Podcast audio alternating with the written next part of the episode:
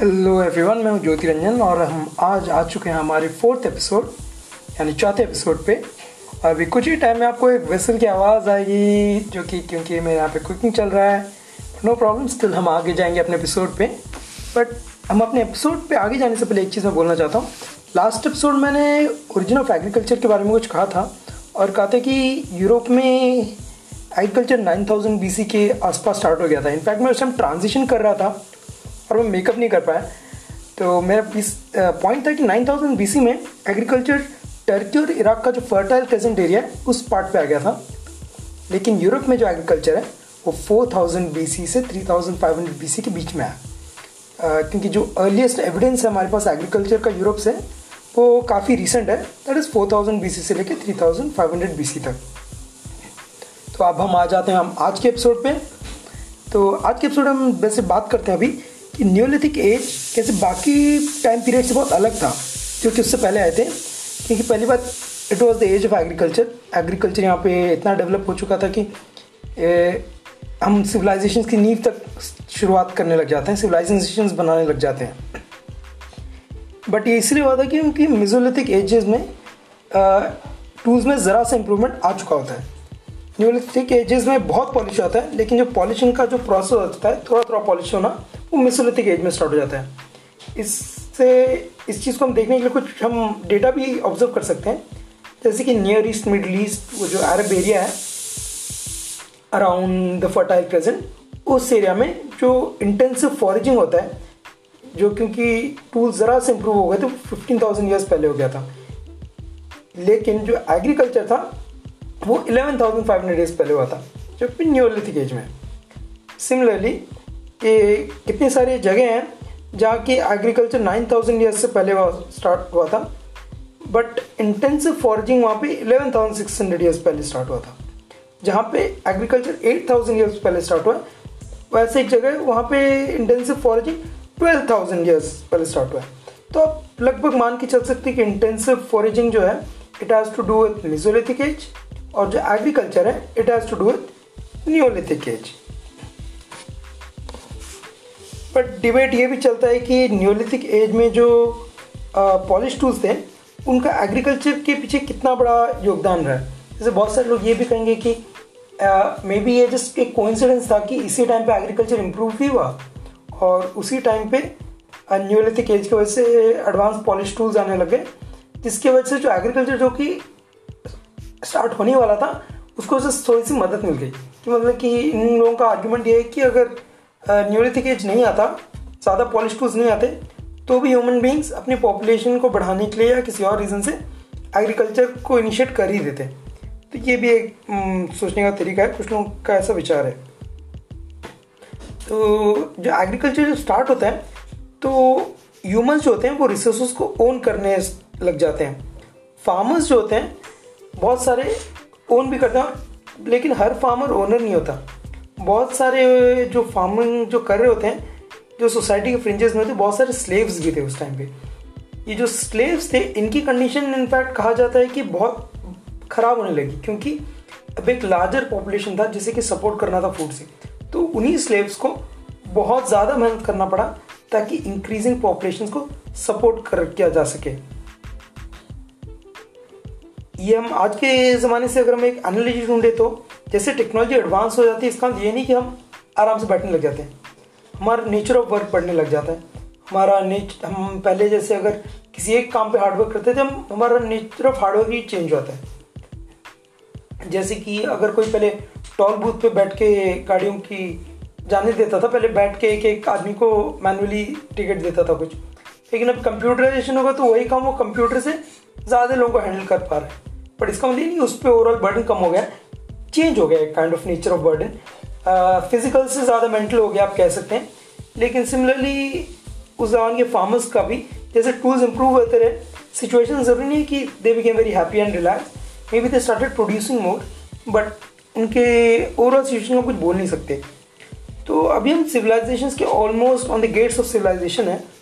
जो civilisation word है, ये एक लैटिन वर्ड से आया है सिविटास सिविटास का मतलब होता है सिटीज़ और जो सिविलाइजेशन का पीरियड है, वो आप कह सकते हैं जो origin of the first civilization it was between 8000 to 2500 8000 to 3000 years और इस टाइम पे क्या होता है कि ह्यूमन पॉपुलेशन अचानक से 6 मिलियन से 50 मिलियन तक बढ़ जाती है।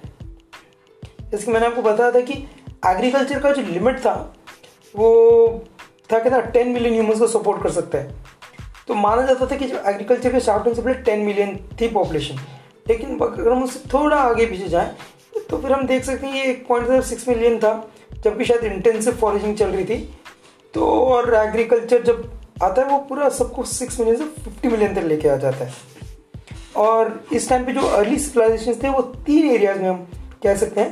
देखिए, हमारे जो करंटली हमारे पास जो एविडेंस है, उसके अकॉर्डिंगली जाए तो एक था इजिप्ट एक था इराक, दूसरा इराक और तीसरा था इंडिया।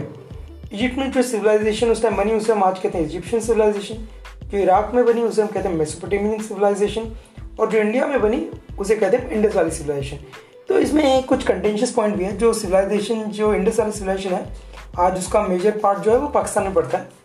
क्योंकि इंडिया एज अ कंट्री जो है, उसका पार्टीशन हो गया।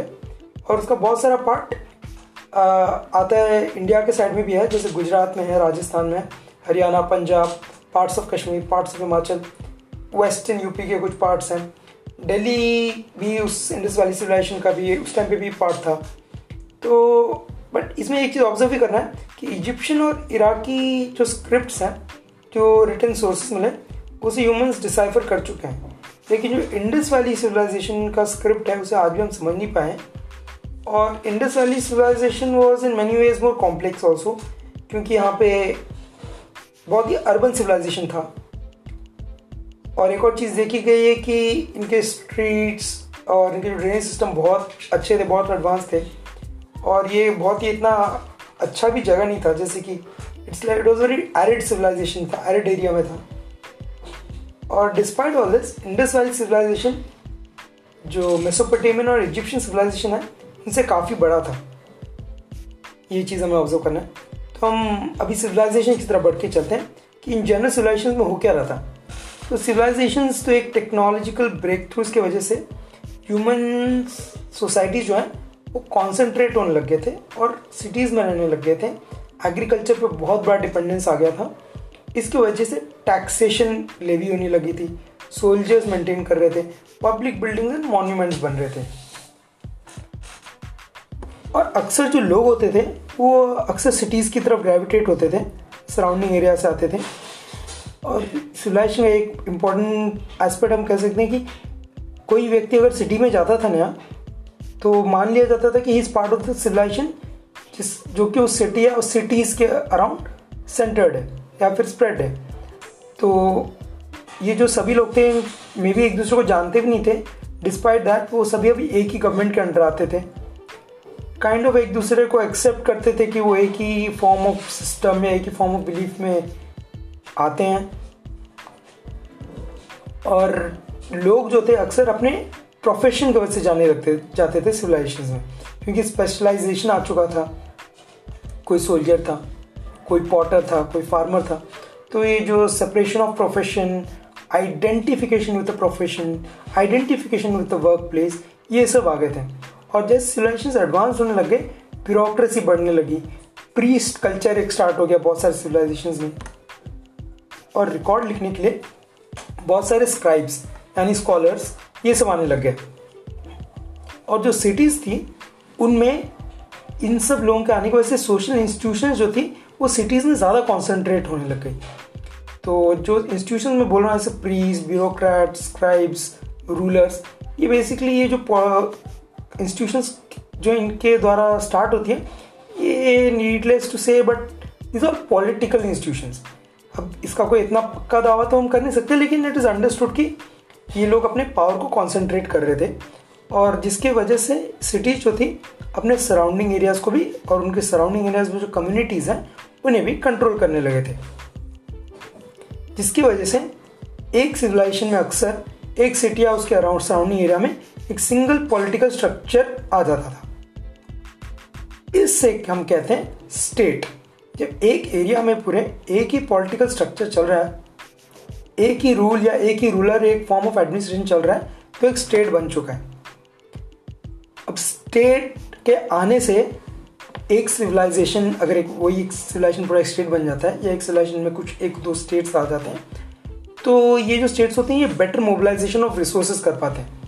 मतलब कि जितने भी उनके आसपास रिसोर्सेज हैं, उससे बहुत ही एक्सप्लॉयटेशन बहुत ही उसका इफेक्टिवली कर पाते हैं एफिशिएंटली कर पाते हैं, जिसकी वजह से सिविलाइजेशन और मज़बूत हो जाती है। और जो रिलीजियस जो रिलीजियस प्रीस्ट ये सब हैं, इनकी पावर भी बढ़ने लगती है, क्योंकि ये लोग बोलते हैं कि we are the medium between common people and god मतलब कि जो अननोन है, अगर उससे ह्यूमन बींग्स को कुछ लेना देना है तो प्रीस्ट कहते हैं कि it is going to happen through us तो प्रीस्टली क्लास का पावर बढ़ने लग जाता है। और इसके वजह से ये होता है कि एक यूनिफॉर्मिटी आने लगती है व्यूज़ बिलीव्स में।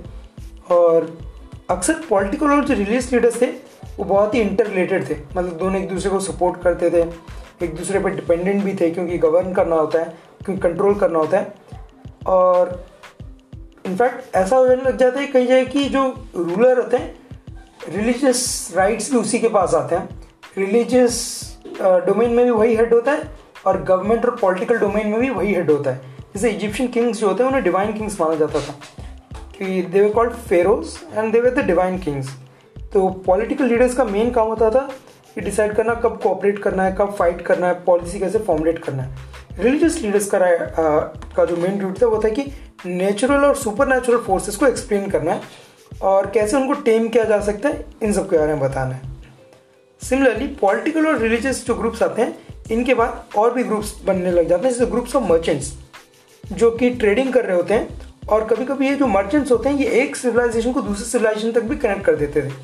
जैसे इंडस वैली के जो मर्चेंट्स थे, वो मेसोपोटेमियन सिविलाइजेशन के साथ भी ट्रेड करते थे। इसका प्रूफ ये है कि जो जो अपने नेक में एक मेडालियन जैसे पहनते थे, जो कि स्टैम्प था, कि it was made of steatite steatite एक मिट्टी को लेके हार्ड करके, सुखा के, बना सकते हैं हीट करके।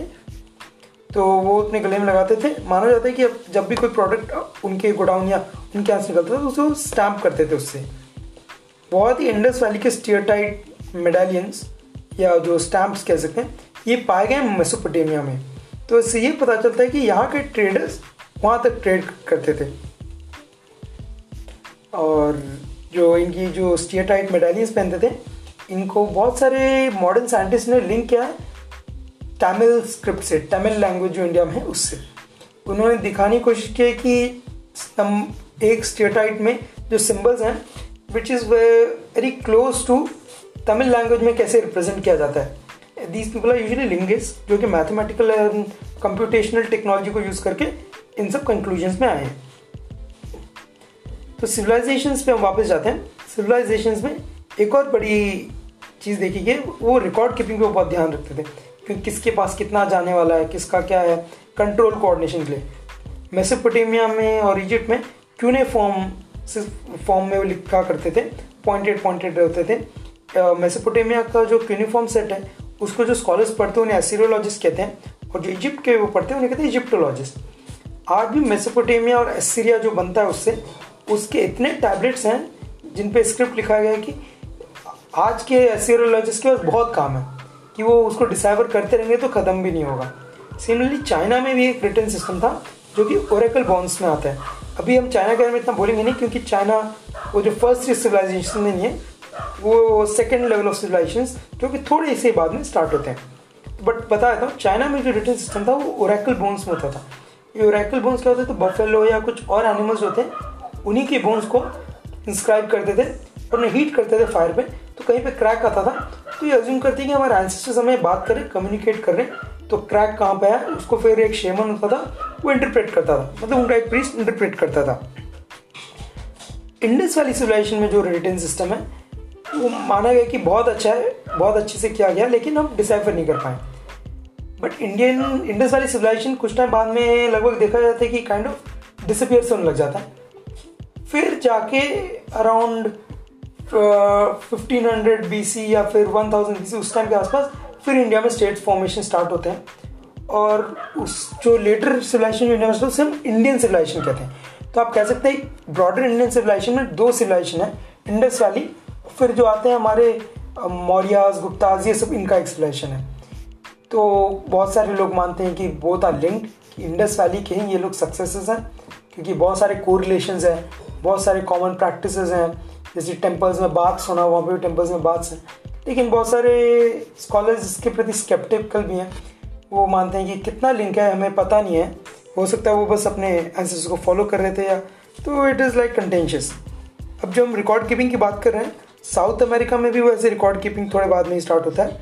उनका भी सिविलाइजेशन होते हैं। जैसे इनकाज होते हैं, वो किपो यूज़ करते थे। मतलब कि एक लंबा सा ट्री से निकला हुआ, पेड़ों से निकला हुआ, एक लता थी या रोप जैसे बना के उसको नोट्स कर देते थे। तो पता चलता था कहाँ पे क्या है। ऐसे रिकॉर्ड कीपिंग करते थे। तो सिविलाइजेशन का ये एक इंपॉर्टेंट क्या कहते हैं सिग्निफायर है, या फिर इंपॉर्टेंट एस्पेक्ट है कि वो लोग रिकॉर्ड्स मेंटेन करके रखते थे। ये इनफैक्ट ज़्यादा होने लग जाता है जब लोगों को रिटर्न रूल्स की ज़रूरत होती है। तो ये लोग रूल्स एंड रेगुलेशंस निकालते हैं ताकि लोगों को बताया जा सके कैसे क्या करना है। ये रूल्स ऑल्सो इन्वॉल्व कि रूल्स ऑफ़ इंगेजमेंट क्या है। एक कम्युनिटी जब दूसरे कम्युनिटी से मिलती है बिहेवियर कैसा होने वाला है? अगर किसी स्ट्रेंजर से मिलते हैं तो कैसे बिहेवियर होने वाला है? बहुत सारी रिटर्न रूल्स को बहुत सारी जगह मॉन्यूमेंट्स पे भी लिखा गया है, ताकि कभी कभी ये तो क्या था पब्लिक ब्रॉडकास्टिंग सिस्टम का भी काम करता था, कि बड़े बड़े मॉन्यूमेंट्स में लिख दिया करते थे इंस्क्रिप्शन जो कि आज हमें बाद में मिले हैं। और ये जो रूल्स हैं इनके political religious and social effects थे और सोशल रीजंस थे, जिसकी वजह से इन्हें बनाया गया था। तो और सिविलाइजेशन का एक और एस्पेक्ट भी था कि ये बहुत सारे स्ट्रक्चर्स बनाते थे। म्यूजियम्स बनाते थे जैसे इजिप्ट में मेसोपोटेमिया और सेंट्रल अमेरिका में भी पिरामिड जैसे स्ट्रक्चर थे चाइना में वॉल था, ये सब मैंने लास्ट एपिसोड में भी शायद बताया था। तो ऐसे इनके structures all of this but फिर हम जो इतना सब डिस्क्रिप्शन दे चुके थे सारे एस्पेक्ट्स बता दे, बता चुके हैं, सवाल उठता है। वॉट काउंट्स है सिविलाइजेशन ऐसा क्या है कि हम डिसाइड करेंगे ये सो एंड सो सिविलाइजेशन है सो एंड सो सिविलाइजेशन नहीं है। तो शॉर्ट एंड स्ट्रेट आंसर है कि हमें पता नहीं है ऐसा कोई कैसे किस अनुसार कैटेगराइज किया जा सके। बट कुछ कंडीशन है जिसपे ब्रॉडली सब लोग अग्री करते हैं जिसपे सब लोग मान के चलते हैं कि हाँ ऐसा कर सकते हैं। तो ये है कि एक सिविलाइजेशन एक कॉम्प्लेक्स सोसाइटी है। जिसमें कि सोशल स्ट्रक्चर्स इतने एडवांस हो चुके हैं कि political structure has taken birth कि सोसाइटी इतनी एडवांस हो चुकी है कि पॉलिटिक्स इज़ रिक्वायर्ड राजनीति को आना ही पड़ता है। और ये लोग recorded form of communication use करते हैं ताकि अक्रॉस टाइम एंड स्पेस अपने आइडियाज़ अपने बातें और इंस्ट्रक्शंस डाल सकें। टाइम अक्रॉस टाइम मतलब जनरेशन बाय जनरेशन वो अपने बच्चों अपने बच्चों को यही रूल फॉलो करना है एज ए डायरेक्टिव डाल सकते हैं। स्पेस मतलब कि एक पॉइंट से दूसरे पॉइंट मतलब इसके वजह से ये इतने मैसिव साइजेस तक पहुँच पाते हैं। क्योंकि एक जगह पे लिखा जाता है ऑर्डर दिया जाता है किंग या रूलर के द्वारा वो दूसरे एंड में भी फॉलो किया जा रहा है उनके सिविलाइजेशन में। तो ऐसा होता है, और जो कल ये जो डायरेक्शन ऑफ़ लाइफ जो पॉलिटिकल स्ट्रक्चर आज से आ रहा है, उसके वजह से कल्चरल स्पेयर को भी मोल्ड किया जा रहा है। कि उसके वजह से कल्चर डिफरेंट जगहों का डिफरेंट डिफरेंट आके बन रहा है। अब सिविलाइजेशन का एक और भी रहता है कि एक सिविलाइजेशन से लोग क्यों जुड़ते हैं? एक तो है कि एक गिव्स दम आंसर्स कि उनको पता चल बताया जाता है कि आपको करना क्या है। कि they find a purpose they find a role to fix ये एक सिविलाइजेशन प्रोवाइड करता है। तो जो direction of life political structure और कल्चर स्पेयर से भी आता है रिलीजन से भी आता है सिविलाइजेशन में ये सब चीज़ें आ चुकी हैं। तो लोगों को डायरेक्शन मिलता है, उनको आंसर्स टू बेसिक क्वेश्चन जैसे कि, आपको खाना कहाँ से खरीदना है? सिविलाइजेशन में मार्केट है। आप मार्केट से जाकर खरीद लें। आपको पोस्ट करना है, कोई इन्फॉर्मेशन भेजना है, क्या करेंगे? उस टाइम के अनुसार पोस्ट ऑफ़िस या उस टाइम जो पोस्ट ऑफ़िस का इक्वेलेंट था, वहाँ जाकर आप इन्फॉर्मेशन दे देंगे। अगर कोई मर गया तो बॉडी को क्या करना है? तो भी सिविलाइजेशन आपको बताएगा। कहीं पे बताया जाए कि आप बेरी कर दीजिए ऐसे। किंग है तो उसके लिए एक स्ट्रक्चर बनाइए। तो ये सब आंसर आपको सिविलाइजेशन देता है। अगर आपको आदान प्रदान करना है तो कुछ सिविलाइजेशन इतने एडवांस है कि उनमें करेंसीज भी थी। कि आपको एक्सचेंज करना है तो आप एक करेंसी लेके एक्सचेंज करेंगे। तो एक सिविलाइजेशन क्या कहते हैं? It provides the basic answers to some of your question if not all of the question of life all of the question तो दे नहीं सकता तो लोग मान के चलते हैं बहुत सारे कि इसका आंसर है, हम ढूंढ नहीं पा रहे। ये ऐसे कुछ है। तो सिविलाइजेशन एक तरफ़ से टॉप डाउन भी है बॉटम अप भी है। एट द सेम टाइम जैसा कोई पता चल गया होगा कि इसमें एक लेवल ऑफ़ यूनिफॉर्मिटी आ जाती है बिकॉज़ ऑफ़ कम्युनिकेशन और एक आइडेंटिटी बिल जाती है बिल्ड होना स्टार्ट हो जाती है। ये एंटिटी इनफैक्ट इतनी बड़ी होती है कि it is just next to humanity कि हम एक दूसरे से रिलेट करते हैं एज ए ह्यूमंस उसके बाद अगर कोई सेकेंड मोस्ट इंपॉर्टेंट आइडेंटिटी है तो सिविलाइजेशन की हो जाती है।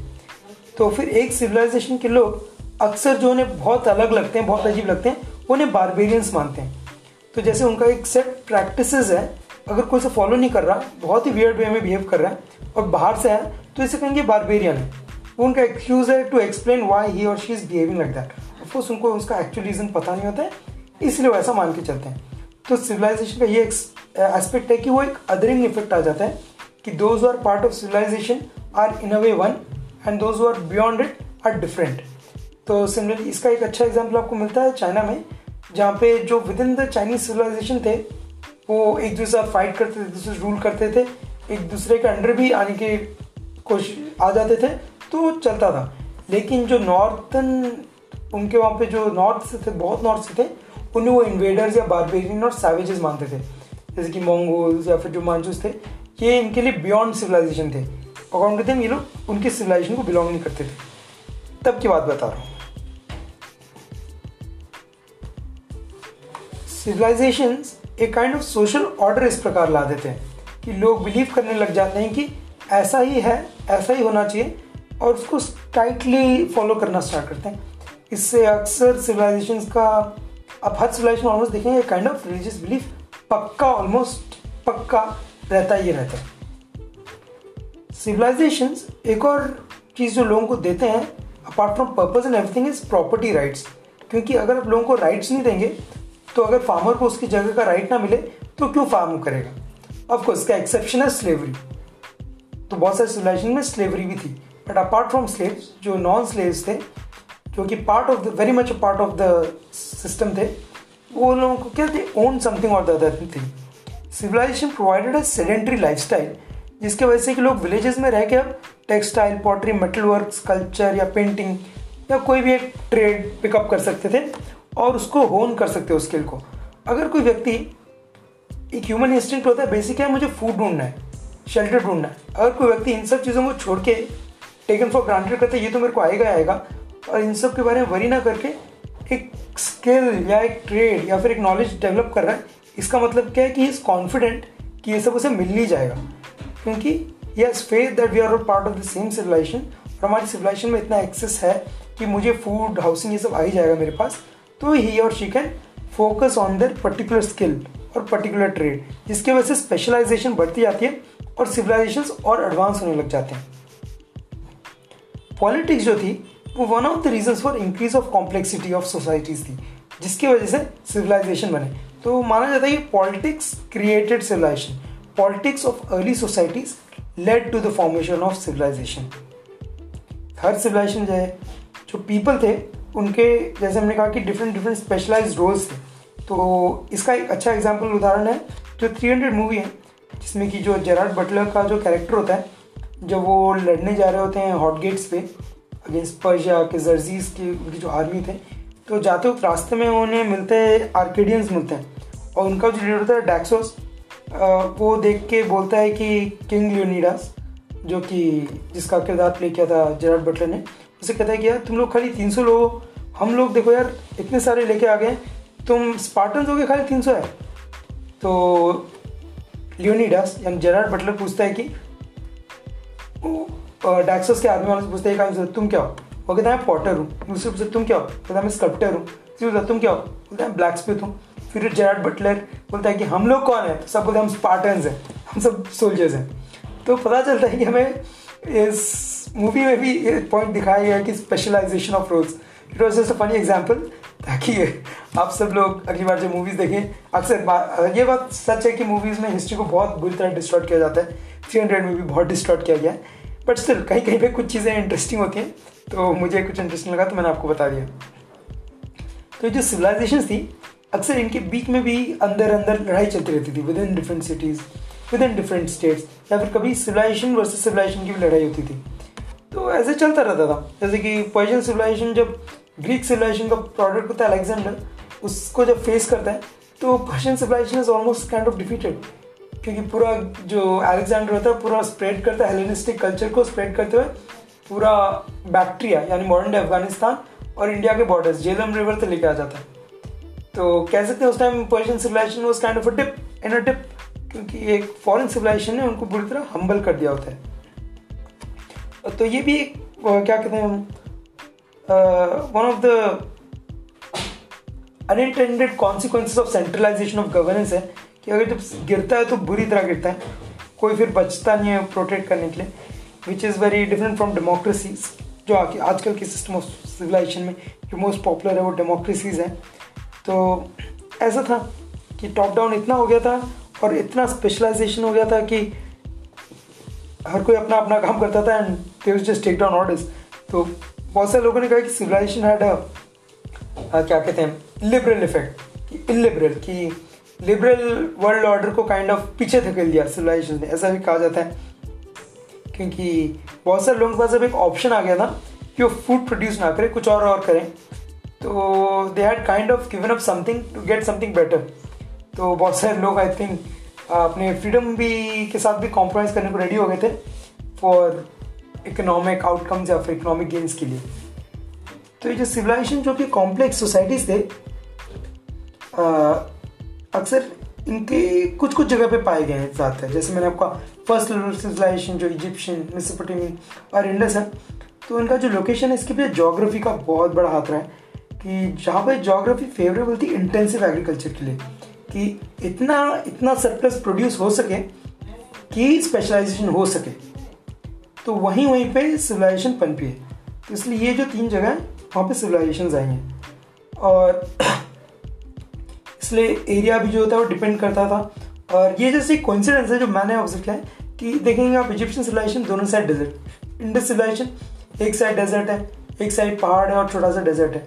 मेसोपोटामियन सिविलाइजेशन दोनों तरफ़ एरिड एरिया से बीच में है। तो एज मुझे मुझे लगता है बस, कि ऐसे भी हो सकता है कि ये जो वास्ट इनहॉस्पिटेबल टेरेन्स हैं इनके दोनों side it used to prevent invaders या उनके जो दुश्मनों को या कोई आता, इनको इन्वेट करने के लिए इट डिलेड देम तो यहाँ पे जो लोग इस फर्टाइल एरिया में थे सराउंडेड बाय हॉस्टाइल टेरिटरी इनको यहाँ पे एक स्कोप मिला डेवलप करने के लिए, जिसके वजह से सिविलाइजेशन बढ़ी।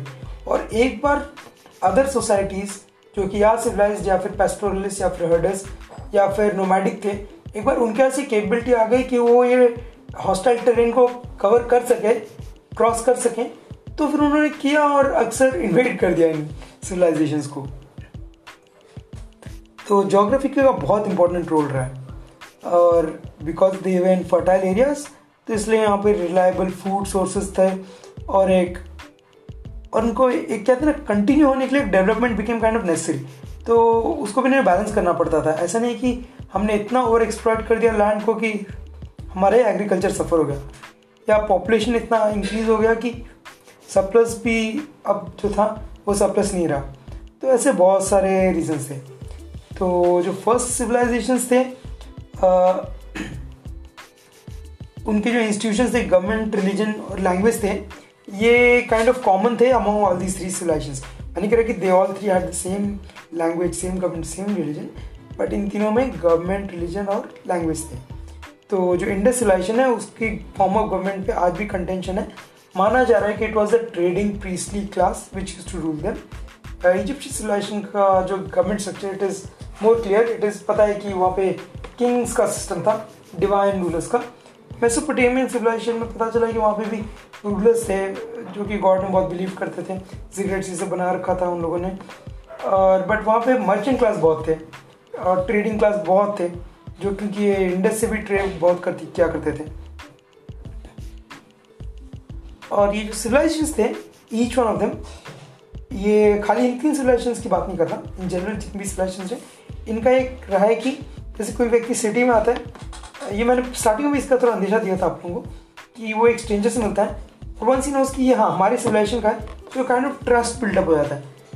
यहाँ तक कि उसे जानता नहीं है, पहचानता नहीं है but because he belongs to same civilization उसे ब्लाइंडली ट्रस्ट करता है। जबकि एक आउटसाइडर अगर आता है, जिसे कोई बारबेरियन मानता है, कुछ भी हो जाए, उसको थोड़ा तो शक रहता था। और ये काइंड ऑफ़ उसकी क्या कहते हैं डिफेंस मैकेनिज्म है काइंड ऑफ़ ह्यूमन का। और जहाँ पे ये नहीं रहा है, जैसे कि साउथ अमेरिका में जब सिविलाइजेशन बाद में आते हैं तो एक सिविलाइजेशन थी जिसको मैं बाद में आपको बताऊँगा कौन सी है। आप लोग अभी चाहे तो गैस कर सकते हैं गूगल कर सकते हैं। लाइफ दो ही ऑप्शन आजकल कैसा गूगल तो फिर जो वहाँ पे इन्वेडर्स आते हैं तो उन्हें गॉड की तरह ट्रीट करने लग जाते हैं। तो फिर वही इन्वेडर्स इनको फिर यूज़ करते हैं, मार देते हैं उनको गेट रेजिस ले लेते हैं। तो फिर ये जो मेसोपोटेमियन इजिप्शियन और इंडियन है, ये मान के चल रहा है कि इतने लंबे टाइम तक भी रहा पाए डिस्पाइट बी नॉट आइसोलेटेड क्योंकि इनके आसपास बहुत सारे नॉर्थ में साउथ में बहुत सारे अदर ट्राइब्स भी थे, जिनके ये कॉन्टैक्ट में डेफिनेटली आते रहेंगे बट ये अपने आप को प्रोटेक्ट कर पाए थे। तो पता चलता है कि डिफरेंट कि उनके पास या तो डिफेंस मैकेनिज्म तो थे ही बट ये आपस में इनकी जो यूनिटी थी, इनकी जो होमोजिनिटी थी काइंड ऑफ़ डेवलप हो चुकी थी। सिविलाइजेशंस की वजह से जो रूलिंग क्लास थी उनका भी काम आसान हो गया था, बहुत आसान हो गया था। वो प्लान कर पाते थे। क्योंकि वो प्लान कर पाते थे, क्योंकि मान के चला जाता था कि जो नॉर्मल लोग हैं कॉमन ऑर्डिनरी पीपल है, उनकी बात मानेंगे। तो माने करके चलते हैं तो प्रेडिक्ट कर पाते थे कि फ्यूचर में क्या होने वाला है। क्योंकि लोग वो अज्यूम करेंगे रेबल नहीं करेंगे। क्योंकि रिलीजियस अथॉरिटी ने कहा है, आपको ऐसे ऐसे करना है। तो प्रेडिक्शन की वजह से वो काइंड ऑफ़ स्टेबिलिटी दे पाते थे। तो इस स्टेबिलिटी की वजह से ह्यूमन बींग जो है थोड़ा टेम्ड हो गए थे।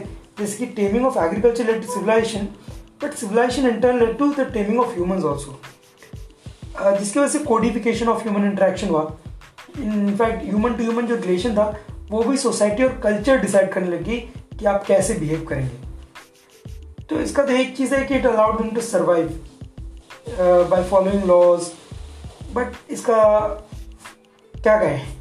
इसका ये भी था कि people may not be that free जैसे कि जो हर्डर्स और पेस्टोरलिस्ट और जो बारबेरियन जिन्हें कहते थे, शायद वो लोग इनसे ज़्यादा फ्री थे। तो सिविलाइजेशन में बिकॉज़ लॉज थे और कंट्रोल मैकेनिज्म थे there was always law enforcers and law enforcement जो कि जो रूलिंग क्लास थे, उनके लिए काम करते थे।